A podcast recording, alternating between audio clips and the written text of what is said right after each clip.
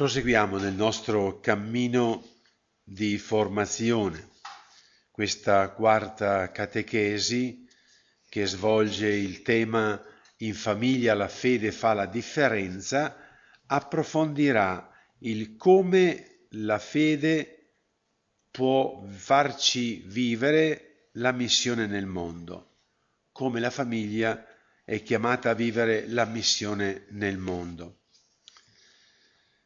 Facciamo una breve premessa. Noi vogliamo individuare in questo cammino come la fede fa la differenza nella vita della famiglia e questo accade anche per la missione della famiglia nel mondo. È indispensabile premettere che tutti i battezzati, in forza della loro appartenenza, legame e unità con Gesù, sono chiamati a testimoniare nel mondo la novità. Gesù, il Salvatore, colui che fa nuove tutte le cose, tutti i battezzati sono chiamati a testimoniare. Ciascuno con le sue capacità, i suoi doni, nel luogo dove abita, dove lavora, nessuno è escluso dal testimoniare. Se uno è luce è chiamato a illuminare, se uno è cristiano è chiamato ad essere luce che illumina. Questo principio oggi vale ancor più perché ormai viviamo in un mondo scristianizzato, facciamo fatica ad accoglierlo, a capirlo, che siamo in un mondo scristianizzato, ma ci siamo in pieno.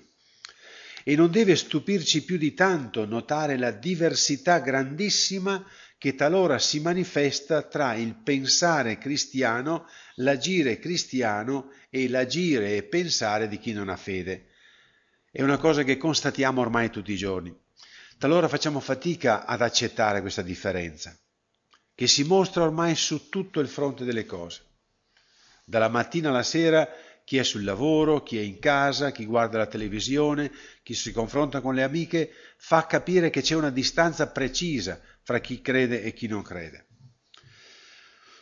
Dobbiamo mettere in evidenza purtroppo che frequentemente i cristiani si adeguano alla mentalità del mondo, fanno come fanno tutti, Fa paura l'essere soli o quasi ad affermare talune verità e così si spegne quella luce che Gesù ha portato nel mondo. Penso a tanti vostri figli adolescenti che si riscoprono a scuola ad essere soli o quasi soli a dire che sono credenti, a dire che vanno in chiesa la domenica. È chiaro che dobbiamo prepararci e preparare i nostri figli ad essere minoranza, ad affermare delle verità che altri negano o contrastano assolutamente. Quindi tutti i cristiani sono chiamati a testimoniare la verità del Vangelo. In questa catechesi ci siamo proposti di guardare più da vicino la missione della famiglia nel mondo. Per poterne cogliere gli aspetti specifici ho pensato di dividere il tema in due versanti ciò che la famiglia condivide con tutti i battezzati nella sua missione nel mondo, perché c'è qualcosa che la famiglia condivide con tutti i battezzati, e ciò che è specifico, cioè che solo la famiglia può dire e dare al mondo. Allora, innanzitutto guardiamo cosa la famiglia ha in comune con tutti i battezzati nella sua missione nel mondo. Ho pensato di sintetizzare questo impegno cristiano della famiglia condiviso con tutte le famiglie e con tutti i cristiani, di mh, mm, esprimerlo in due modalità. L'impegno, la missione a servizio dell'uomo e a servizio del bene comune. In modo molto semplice, a servizio dell'uomo. Significa che per il cristiano, per tutti i cristiani, ogni persona è fatta immagine e somiglianza di Dio ed ogni persona è amata da Dio infinitamente, e quindi ogni persona va rispettata e amata per la sua dignità di persona. Questo vale per tutte le famiglie. Gesù stesso non ha esitato a dire qualunque cosa avete fatto al più piccolo l'avete fatta a me. È un obbligo di vita al quale nessun cristiano può sottrarsi, pena costruire passo dietro passo la nostra condanna eterna. Via, maledetti nel fuoco eterno, perché avevo fame, avevo sete e non mi avete visitato, non mi avete dato da mangiare. Quindi questo lo si condivide con tutti i battezzati. Questa attenzione alla persona che la famiglia è chiamata ad avere e che condivide con tutti i battezzati assume vari risvolti nella vita di tutti i giorni e diventa luce nel mondo, luce per quanti camminano con noi. Perché? Perché attenzione data alla persona in tutte le fasi della sua vita, dal suo concepimento alla sua conclusione naturale. Già questo contraddistingue i cristiani. Leggevo sui giornali di oggi che una coppia di gemelli di 45 anni e hanno mm, avuto una malattia che nel tempo li avrebbe portati alla cecità.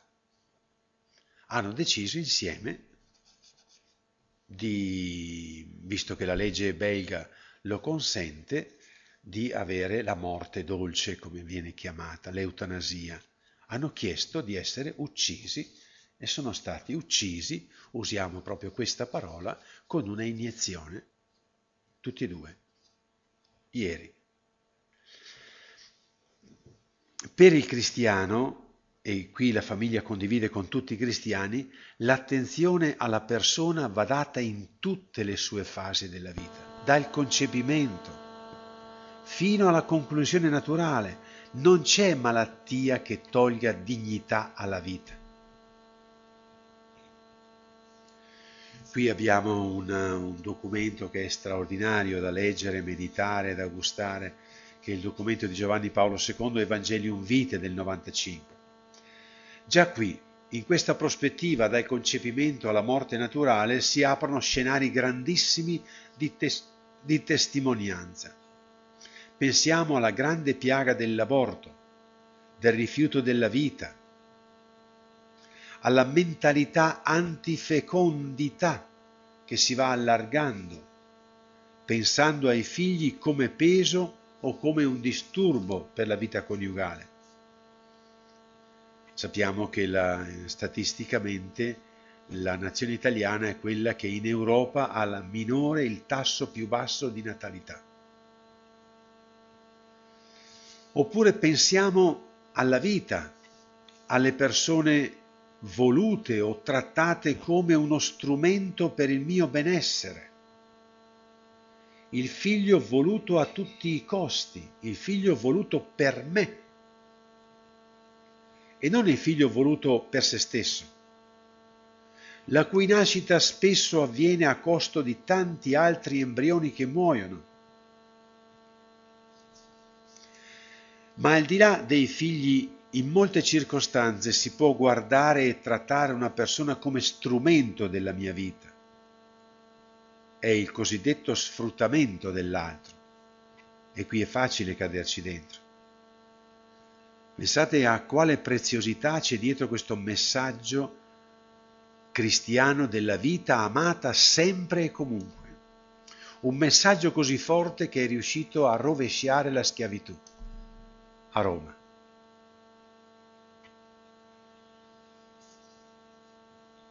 L'amore alla vita, per ogni vita, per la sua dignità altissima, va coltivato anche quando essa è in stato di sofferenza, di malattia o si avvia alla conclusione.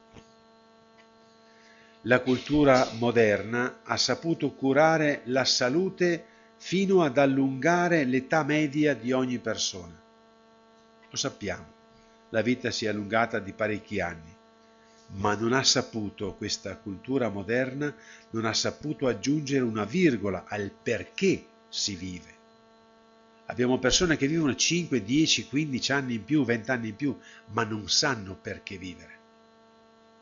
Da qui la necessità di stabilire, di legalizzare l'eutanasia. non sia più il senso della vita che viene allungata, non sia più il senso della malattia. Si tiene in vita un consumatore. Ma quando questo può costare troppo allo Stato, allora è meglio pensare alla morte dolce, a non dare cure eccessive. ed è una, un orientamento che il Ministero della, della Salute britannico ha dato ai medici curanti, ai medici di base, di intravedere nel loro elenco ogni anno quella persona per la quale non serve più dare cure. E con questa persona trattare e persuaderla perché rinunci gradualmente alle cure, così mettendo insieme 1 o 2% di, ogni, di, ogni, di tutti i malati di ogni medico condotto si può arrivare a ridurre notevolmente il consumo di medicine reputate inutili. Questa è la società nella quale viviamo. Accanto a queste situazioni particolari, ogni cristiano nel suo atteggiamento di rispetto e amore per tutte le persone è chiamato a promuovere tutto ciò che può favorire il diritto, il benessere di ogni persona.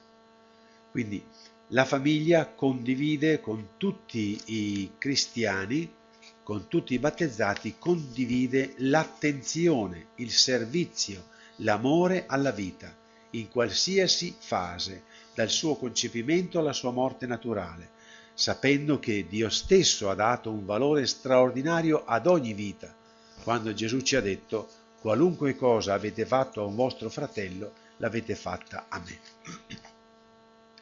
C'è un altro elemento che la famiglia condivide con tutti i battezzati ed è il servizio del bene comune. L'altro aspetto generale della missione che la famiglia condivide con tutti i cristiani è il bene comune. Così lo descrive il Concilio Vaticano II nella Gaudium et Spes al numero 74. Il bene comune si concretizza nell'insieme di quelle condizioni sociali che consentono e favoriscono negli esseri umani, nelle famiglie e nelle associazioni il conseguimento più pieno della loro perfezione. Oggi purtroppo il bene comune è sempre meno conosciuto. Oggi la stessa realtà pubblica è poco attenta al bene comune. Si considera più bene comune la capacità di spartire tutti qualche cosa, non un bene per il quale è giusto che tutta la società e tutta la realtà pubblica si, si, se lo ponga come obiettivo. Tutti i cristiani, non solo in forza di un principio sociale, ma anche in forza della loro fede nel valore e significato di ogni persona, sono chiamati ad esprimere la loro responsabilità e a partecipare e promuovere la partecipazione perché venga sostenuto e fatto crescere il bene comune, cioè quelle condizioni di vita sociali che consentono a tutti di realizzare il meglio di sé. Questo si può tradurre in concreto con iniziative e comportamenti che vanno dalla partecipazione e responsabilità nella vita di un condominio fino alla responsabilità per il mondo, per il mondo creato nel suo insieme, Pensate all'ecologia. La salute del creato è la salute dell'uomo. Ciò si può realizzare con impegno permanente e con gli strumenti di partecipazione che noi abbiamo a disposizione, come il voto. Vedete che l'ho sviluppato appena appena questo concetto del bene comune che nel linguaggio normale tra di noi eh, comprendiamo chiaramente cosa significa bene comune. Non è più il mio, il tuo o il nostro, è il bene di questo ambiente, di questo luogo dove siamo, per il quale tutti possono trarne beneficio. Visto come la famiglia condivide la testimonianza, la missione nel mondo, condivide con altri battezzati questi due servizi di fondo, a servizio della vita e a servizio del bene comune, andiamo adesso a vedere che cosa di specifico, di originale la famiglia è chiamata a dire al mondo. Cioè la famiglia, la famiglia cristiana, credente, con il sacramento del matrimonio, che cosa è chiamata a dire e a dare al mondo di originale, di specifico. Sviluppo alcuni punti. La famiglia innanzitutto manifesta al mondo il dono più grande che esiste umanamente, la radice autentica dell'uomo-donna e la sua genuina natura di amore. Può sembrarvi già assurdo questo discorso, ma fra qualche decennio queste parole diventeranno vere. La famiglia è chiamata a ricordare alle future generazioni come nasce naturalmente un uomo, una donna. Da quale ambiente nasce un uomo, una donna? Perché quando si moltiplicherà l'ingegneria genetica, cosa che sta galoppando, quando si va riducendo sempre di più il tempo di gestazione, fino, e questi sono studi in atto, fino a rinunciare, a poter rinunciare alla possibilità della gestazione, perché il bimbo può essere concepito in modo extrauterino e portato a compimento in modo extrauterino. Per cui il bimbo non nascerà da una madre, ma nascerà da quegli ambienti che la scienza avrà creato.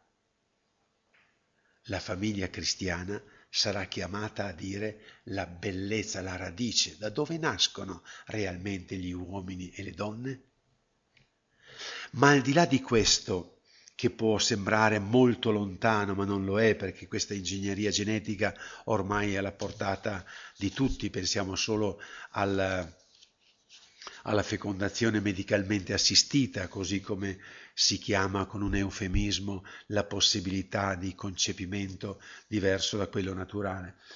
Dicevo, ma al di là di questo, la famiglia ricorda la genuina radice dell'uomo-donna, che è una relazione d'amore. L'uomo e la donna, un nuovo bimbo, nasce da una relazione d'amore. Non nasce solo da un ovulo e da uno spermatozoo. Non solo nasce da una relazione d'amore e ha bisogno di una relazione d'amore per diventare se stesso. Pensate a quale missione nei prossimi decenni aspetta la famiglia cristiana. Se vediamo come stanno andando la, la, la situazione delle richieste di adozione o altro, senza voler giudicare nessuno, comprendiamo che cosa vuol dire una relazione d'amore. Nell'attuale contesto culturale si sta andando verso una molteplicità di famiglie e di coppie. I vostri figli e figlie incontrando un partner fra qualche decennio, nei prossimi decenni, incontrando un partner con il quale condividere provvisoriamente o per sempre la vita, decideranno che tipo di famiglia realizzare. Non solo, decideranno non soltanto se, ma come aver figli, perché non sarà necessario concepirli come coppia ma potranno arrivare in tanti altri modi. Il tutto sarà affidato a leggi che tutelano le varie libertà che l'uomo va prendendosi, ma non più in rispetto della natura. E qui me lo lasciate dire con una punta di ironia.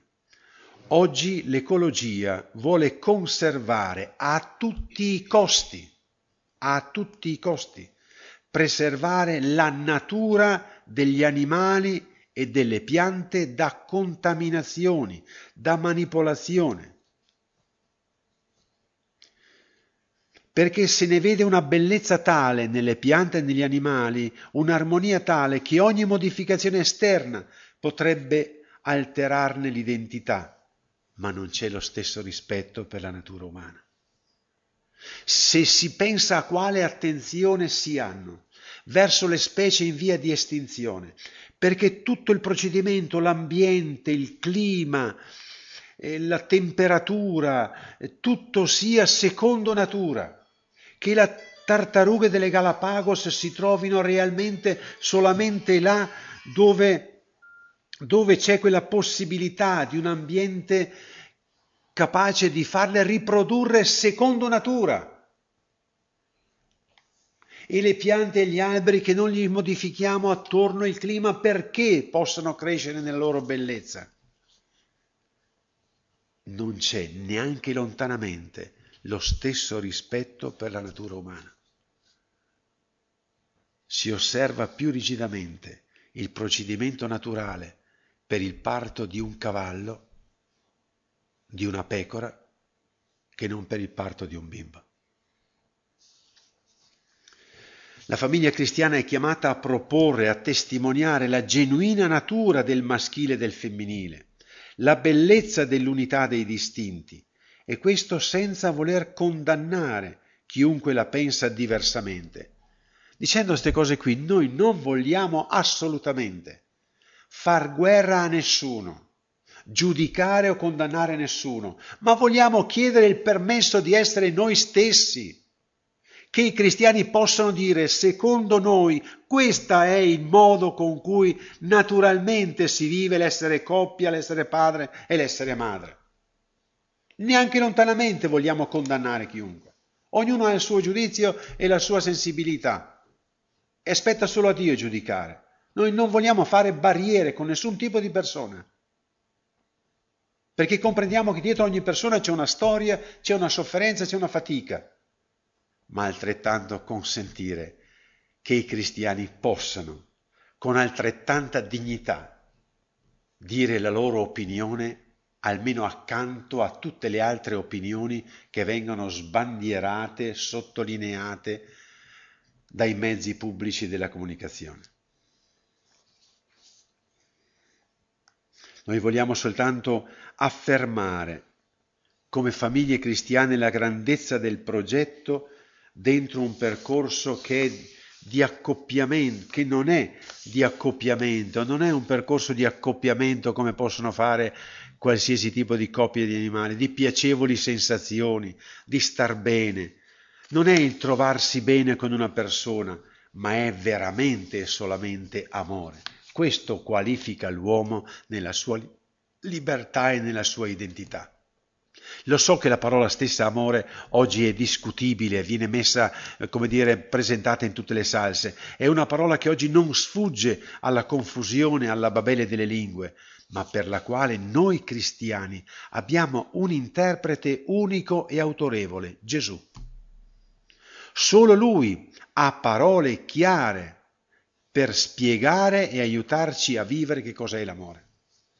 Non infilatevi dentro discussioni perché finite per, per passare da una fredda ragionevolezza o ragioni dell'amore fino alla massima espre- esasperazione delle emozioni, dal freddo della ragione al, al caldo bollente delle emozioni. Per noi l'amore ha un, terpre, un interprete unico, è Gesù. Quando vi dicono ma che cos'è l'amore? Voi non, di, non, non dire, eh, entrate in discussione. Noi abbiamo uno che ha spiegato cos'è l'amore, è Gesù. Chi vuole essere primo sia il servo. Non c'è amore più grande di chi dà la vita. Come ho fatto io, così fate anche voi. Non, non inoltratevi in discussioni. Noi, per noi cristiani l'amore è una persona, non è discutibile.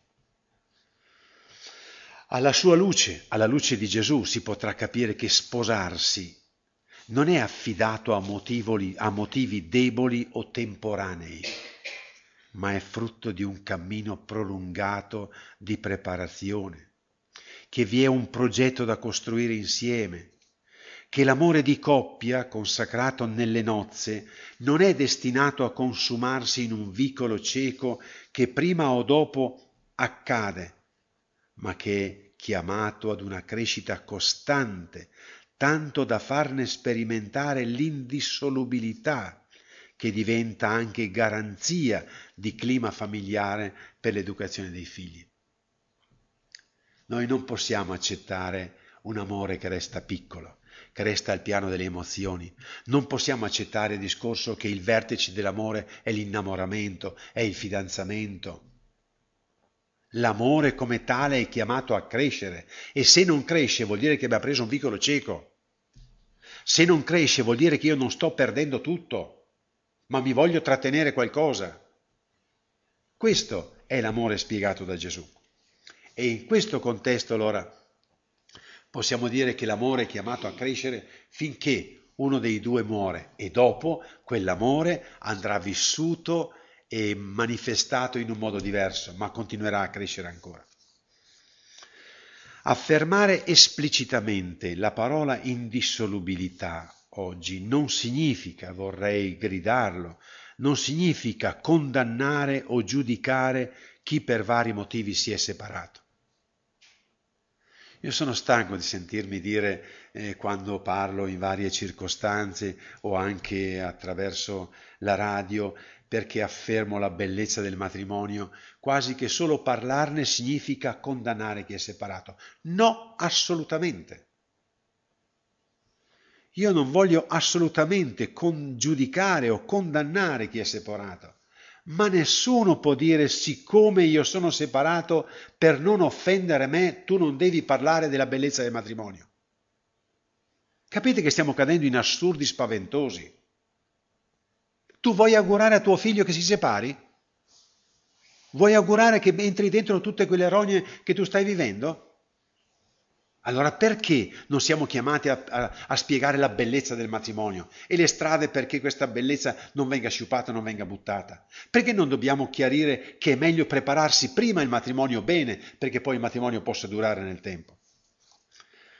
A chi è separato e rimane tale o a chi si risposa va data tutta la comprensione e voglio essere io in prima fila a dare comprensione, attenzione, ma anche l'annuncio per loro che vi è una via di salvezza, certo, anche per i risposati, c'è una via di salvezza. Come affermiamo l'indissolubilità del matrimonio, con altrettanta forza affermiamo l'amore di Dio che non viene mai meno. Dio non cessa di amare per un attimo, anche chi tradisce la moglie, chi tradisce il marito, chi si separa, chi si risposa, mai per un attimo viene, Dio smette di amarlo ma accanto a un amore indefettibile di Dio, una fedeltà di amore a tutti i costi, a chiunque di Dio, non posso non affermare l'altra parola di Dio che è l'indissolubilità del matrimonio. Si tratta di comporre anche sul fronte pastorale, comporre l'indissolubilità comporla anche con l'affermazione e iniziative pastorali che diano spessore al fatto che Dio continua ad amare comunque chiunque. Altrettanto va detto che comunque ci sono stati degli sbagli compiuti o subiti lungo il cammino. Dobbiamo riconoscere, la separazione non avviene perché sono due persone perfette e nemmeno possiamo dire avviene perché uno è perfetto e l'altro no. C'è, c'è, lo dobbiamo riconoscere. Ci sono stati degli sbagli compiuti o subiti lungo il cammino.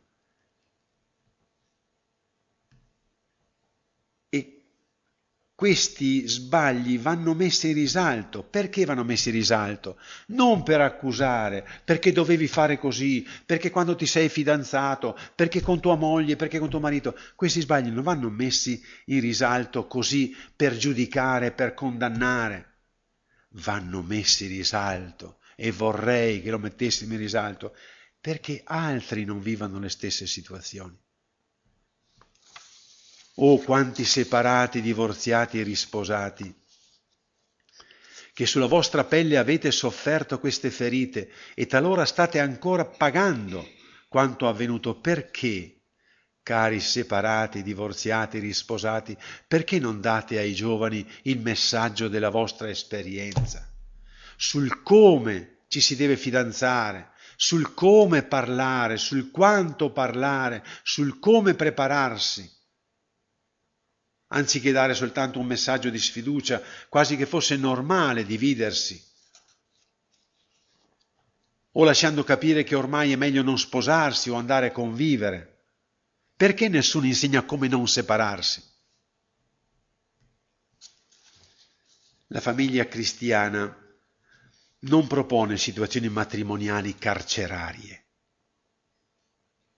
ma propone la bellezza dell'amore propone una via di crescita dell'amore, propone di dare ai figli il primo e indispensabile latte della vita che è l'amore, che poi è necessario per tutta l'esistenza.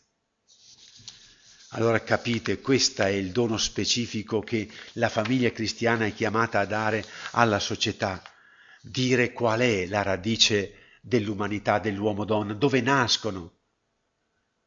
Una volta il segreto della vita era sapere come nascono i bambini. Oggi non si, si sa tutto del come nascono i bambini, del come vengono concepiti, ma si rischia di dimenticare che un bimbo viene concepito nell'amore e solo nell'amore trova la sua spiegazione. Secondo aspetto specifico della missione dei, degli sposi nel mondo. La famiglia offre al mondo l'immagine e somiglianza di Dio amore. Nella famiglia umana, nell'unità distinzione feconda dell'uomo-donna, Dio ha lasciato il segno. Dio ha lasciato il segno, la sua impronta, l'impronta caratteristica di Dio non è sulle montagne, sui fiori, sul tramonto, sui mari e sui laghi. L'impronta di Dio è nell'uomo donna.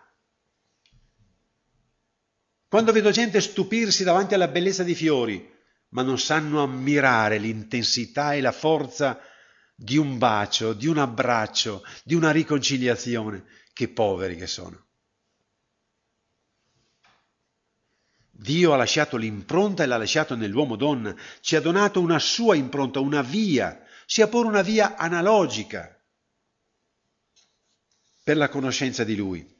L'immagine e somiglianza è la perla preziosa disseminata nel mondo. Perla preziosa che può offrire al mondo un punto di riferimento, un senso della vita stessa, perché in esso si vive al massimo livello l'unità di amore uomo-donna. Scoprire l'impronta di Dio nella mia vita di coppia vuol dire cominciare a guardarla in modo diverso, a viverla in un modo diverso, perché noi due non siamo le coordinate del fallimento. Certo, se non conosciamo il progetto, possiamo costruire sulla sabbia e allora sì, può crollare la casa il Dio che viene rifiutato quando è presentato dal, dai, dalla Chiesa o nella Chiesa o dai preti, è il Dio che l'uomo-donna, sposo-sposa, ha la possibilità di presentare mediante la bellezza della coppia e della famiglia, mostrando come Dio è il mistero d'amore, cioè un amore che non ha confini e orizzonti per un mondo non credente non serviranno più preti, serviranno più sposi.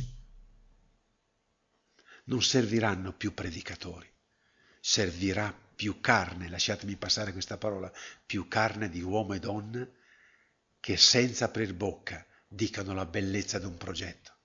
E finché non porteremo le nuove generazioni allo stupore della bellezza dell'uomo-donna, è difficile che si stupiscano di Dio amore come faranno a conoscere Dio amore se non hanno visto il sorriso travolgente dell'amore di papà e mamma?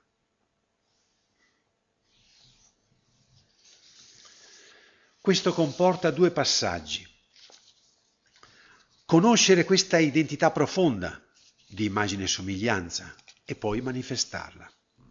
Il primo punto, conoscerla consiste nel promuovere nella coppia di sposi la consapevolezza di questa immagine e somiglianza. Molto spesso si vive il dato umano di coppia e famiglia, anche come cristiani, senza chiedersi da dove veniamo, dove andiamo, che significato ha il nostro essere famiglia per noi, per chi ci guarda, per il futuro dei figli. È indispensabile perciò riscoprire l'identità profonda della coppia e famiglia, perché da lì vengono poi le coordinate per viverla meglio, per poterla sperimentare in tutti i modi, in tutti i risvolti di amore. La conoscenza della propria identità di coppia può essere preziosa nel costruire un cammino di crescita di coppia.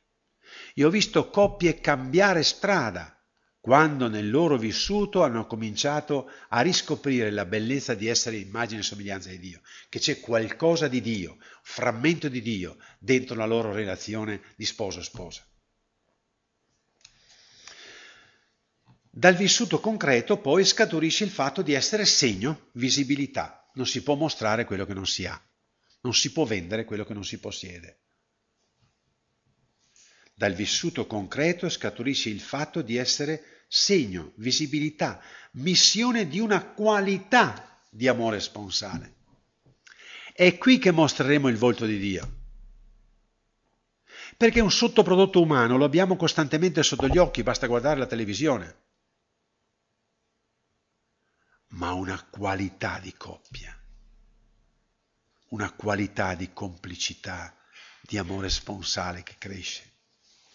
E così nel territorio la famiglia, le famiglie diventano luce posta sul monte, segno di una bellezza e di un ideale che diventa confronto per quanti cercano il meglio nella vita di coppia e famiglia e via possibile e concreta per i giovani chiamati a fare la loro scelta di vita. Dobbiamo arrivare nei prossimi anni al fatto che ci siano coppie cristiane che vivono così bene, così profondamente, ma non perché non hanno problemi, perché non hanno diversità di carattere, intendiamoci bene,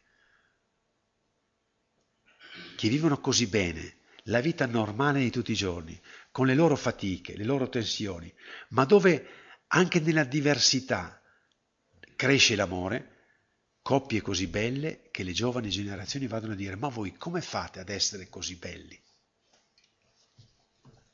Come fate ad essere così belli? Sarà la bellezza che riconvertirà le giovani generazioni alla vita di coppia e di famiglia. Diversamente di questo cosa sarà? La sicurezza, trovarsi la compagnia, avere una casa, punto di riferimento, qualcuno con cui condividere, trovare l'assistenza, la mutua e reciproca assistenza. Ma questi non gusteranno mai qualcosa del paradiso che è l'amore.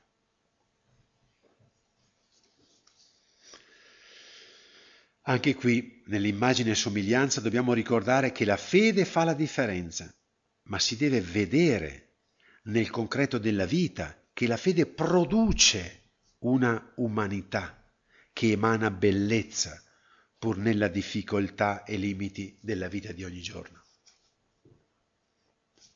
Cioè se il cristianesimo non produce una qualità di bellezza umana, capite che non ha più chance per sopravvivere. Terzo punto di specificità di missione della famiglia nel mondo. Offrire al mondo il segno e l'esperienza di una paternità e maternità grande. Oggi anche questa straordinaria dimensione della vita dell'uomo e della donna, diventare papà e mamma, sta diventando un fatto non solo privato, ma unicamente chiuso nella propria esperienza, fino a progettare i figli per sé, in quanto coppia. Che bello se avessimo anche un bambino. Ma a noi non interessa la vita di questo bambino, interessa avere un bambino per noi. È il bambino oggetto.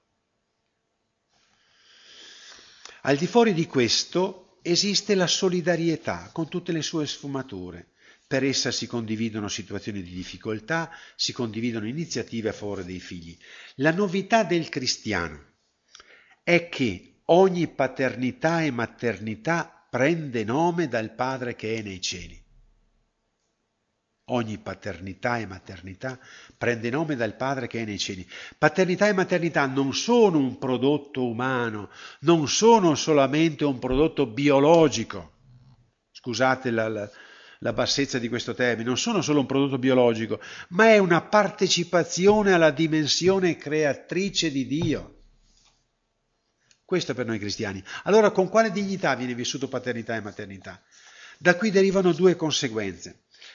Paternità e maternità è un dono condiviso che accanto alla singolarità delle relazioni con, con i propri figli va coordinato al di fuori della famiglia per creare anche fuori casa quella modalità educativa che riteniamo migliore.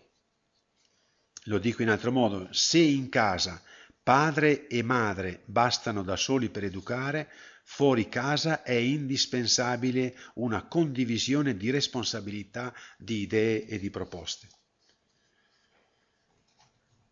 E qui sarebbe un tema che andrebbe giustamente sviluppato. Cari papà e mamma, siete stati rinchiusi dentro vostra casa. Voi, lo dico per, come dire, quasi con forza, con luce in bianco e nero, per mostrare il contrasto, ma la vostra autorità sul futuro dei vostri figli vi è data solo dentro casa. Fuori siete stati costretti a dare la libertà ad altri soggetti di fare dei vostri figli quello che vogliono. Basta pensare quale autorità, quale spazio ha di educazione dei vostri figli la televisione. E nessuno ha diritto di dire niente. Ma altri possono stabilire che cosa può e deve entrare nella mente dei miei figli. Allora finché un padre e una madre pensa ai suoi figli, non verranno mai affrontati questi problemi. Ma quando paternità e maternità si accorgeranno di essere un corpo, potranno cominciare ad essere corpo nei confronti della realtà pubblica, della televisione, della scuola, eccetera. Voi siete padri e madri solo in casa e neanche del tutto perché in casa avete la televisione o avete tutti i sistemi di comunicazione. Si tratta di esercitare una paternità, una paternità che va fuori casa, va alle sorgenti deformative talora dei figli. Lo dobbiamo dire che talune sorgenti sono deformative, ma voi non avete nessun potere. Possono portare fuori strada i vostri figli, ma voi non avete nessun potere. Quando è che avrete potere? Quando i padri e i madri si metteranno insieme per dire noi non vogliamo che vengano proiettati questi film alla televisione. Penso nei programmi dei ragazzi. A questo si aggiunga che è proprio la paternità e maternità esercitata che consente ai genitori di manifestare al mondo, oltre che ai figli, il volto di Dio padre e madre. C'è poi questo aspetto come i figli conosceranno il volto di Dio padre e madre. E non ditemi che basta il papà e la mamma, perché abbiamo tanti bimbi che dicono, e qui siamo testimoni noi sacerdoti, che dicono io non voglio che Dio assomigli a mio papà. E a questi cosa diciamo? Ma se in una, in una, in una comunità cristiana ci sono tanti papà che vivono insieme la loro paternità e dicono un volto diverso, allora capirà quel bimbo che suo papà è un'eccezione, che suo papà è perché ha trovato la strada sbagliata, perché senza giudicare sono accadute determinate cose, ma che il volto dei papà è un altro. Inoltre, sapendo che i figli degli altri sono figli del Padre che è nei cieli, come il mio figlio i miei figli, i papà e le mamme dovrebbero maturare l'idea di doversi interessare, oltre che ai propri figli, anche ai figli degli altri, sentendosi responsabili di una famiglia più grande. Se sono figli di Dio anche i tuoi vicini di casa, come guardi i figli dei tuoi vicini di casa?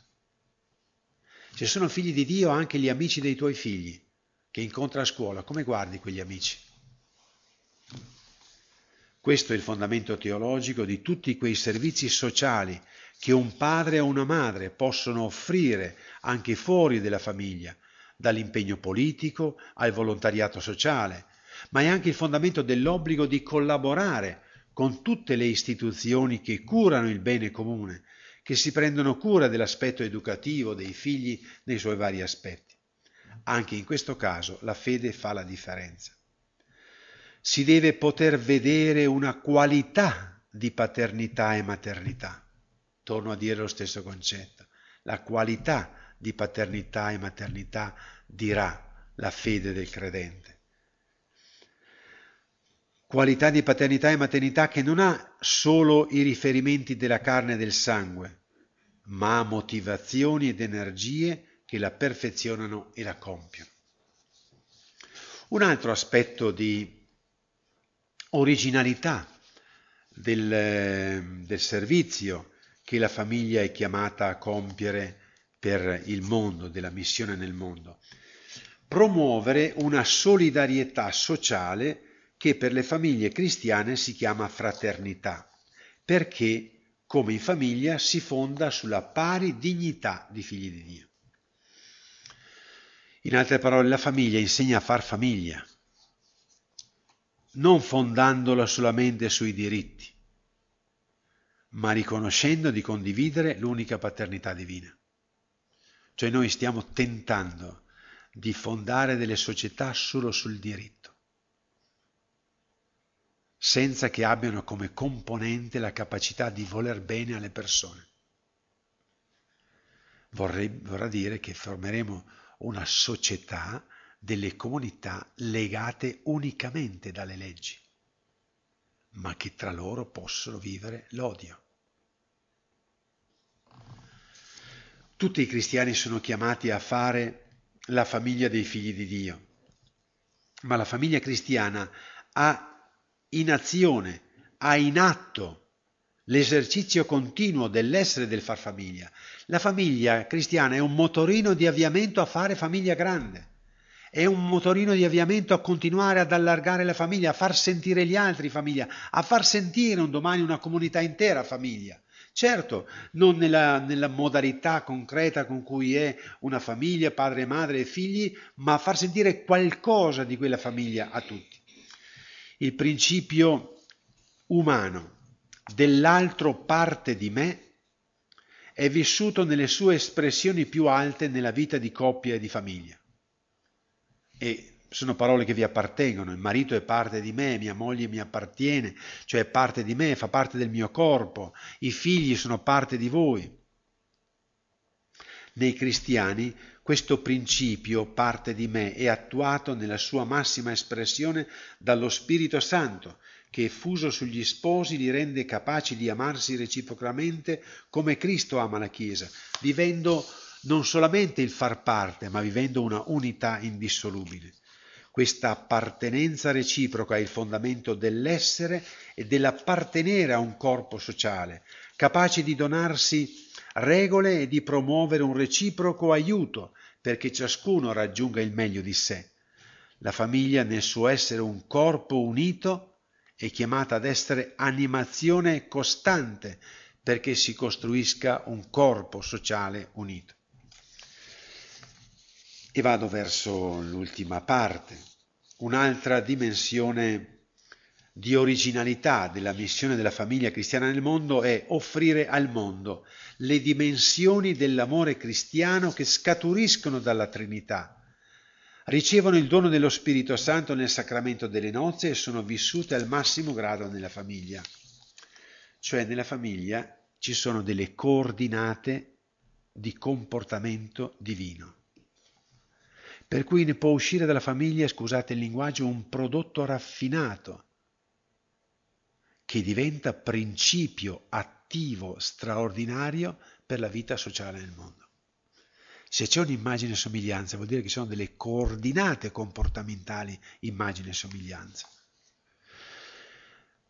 Vi ricordo quattro coordinate che appartengono per se stesse all'esperienza naturale di coppia e famiglia, ma che appartengono all'immagine e somiglianza e per l'azione dello Spirito Santo diventano potenza di Dio che può essere offerta al mondo. Queste quattro coordinate sono complementarietà, corresponsabilità, condivisione, compresenza.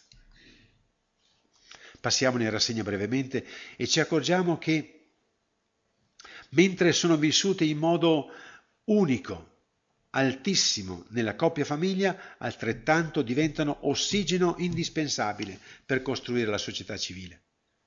Pensate alla complementarietà, gli opposti, maschile e femminile. Come gli sposi possono insegnare testimoniare nel mondo, comporre gli opposti. Quanti opposti ci sono nella società civile? Comporli in armonia, che non vuol mica dire cancellare le differenze. Sono la massima esperienza umana della complementarietà è vissuta in tutte le famiglie. Se le famiglie esportassero questo bene della complementarietà ma non c'è nemmeno un cenno di inizio di esportazione. Pensate alla corresponsabilità. La famiglia ha uno scopo comune, sono tutti responsabili. Spegni la luce, chiudi il rubinetto, chiudi la porta di casa, tutto è fondato sulla corresponsabilità e la massima espressione di corresponsabilità. Non ci sono società economiche, cooperative che vivano la corresponsabilità al livello in cui è vissuta nella famiglia. Abbiamo i massimi di esperti di corresponsabilità, li abbiamo nella famiglia, a partire dal papà e dalla mamma. Sono insegnanti permanenti di corresponsabilità. Hai chiuso la porta? Hai chiuso le finestre che c'è il temporale? Ti sei ricordato di massima educazione di corresponsabilità. Abbiamo una società civile che ha la fame per quanto riguarda la responsabilità. Pensate alla condivisione. Continuano a dire che si va allargando sempre di più la forbice tra ricchi e poveri. Persone e famiglie sempre più ricche, ma d'altra parte famiglie sempre più povere. Eppure tutti vivono la condivisione come regola di vita. Si condivide tutto nella vita di coppia. Cos'è che non si condivide? E quando non si condivide qualcosa diventa motivo di accusa. Eppure questi esperti, maestri di condivisione che sono gli sposi, questa scienza se la tengono per loro. Per non parlare della compresenza, che è simile al linguaggio che ho usato poc'anzi per dire il sentirsi parte. La persona è parte di me, per cui se manca una persona la sento. Vuol dire sentirsi parte di un corpo sociale, sapere che tutti sono presenti, fanno corpo, per cui gli assenti, chi manca, chi ha fame viene notato. Oggi invece si scansano, si evitano di mettere in risalto le situazioni. Allora queste coordinate potrebbero essere preziose ed è qualcosa di specifico che la famiglia può dare al mondo. E da ultimo, far sperimentare nella normalità della vita di casa la presenza di Gesù. Dare al mondo la possibilità di un contatto con il cielo, con il regno di Dio. Se penso a quante persone vanno dai maghi, vanno a farsi leggere le carte, vanno in cerca del, dell'oroscopo, se le famiglie cristiane potessero offrire contatto con il cielo. È il segreto nascosto dentro la coppia cristiana. Per la grazia del sacramento delle nozze Gesù il Salvatore Colui che ha portato a compimento il progetto del maschile e del femminile è presente in ogni famiglia e desidera attraverso di essa incontrare, amare, parlare.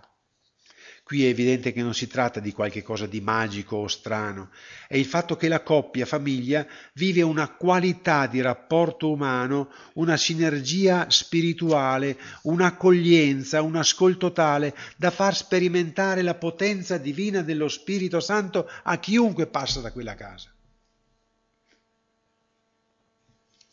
Si tratta perciò di agire mediante la normalità della vita di tutti i giorni ma è una normalità come a Nazareth che nasconde la grandezza del mistero grande dell'amore di Dio. Si può certamente mettere in atto anche qualche iniziativa esplicita che rimanda alla presenza di Gesù, pregare, ascoltare insieme la parola, ma questo va fatto quando si è preparato il terreno. Dio amore si comunica con l'amore, non recitando le preghiere. Gesù che accoglie, che ama, che ascolta, si mostra con i fatti prima di spiegarlo. La famiglia ha la capacità di far assaporare il divino prima ancora di parlarne. E allora la parola diventerà spiegazione. Così sia per tante famiglie cristiane che godono della presenza di Gesù, che hanno in sé la forza dello Spirito Santo, anche se qualche volta lo dimenticano perché possono essere veramente per il mondo segno di speranza, apportatrici di novità. Grazie.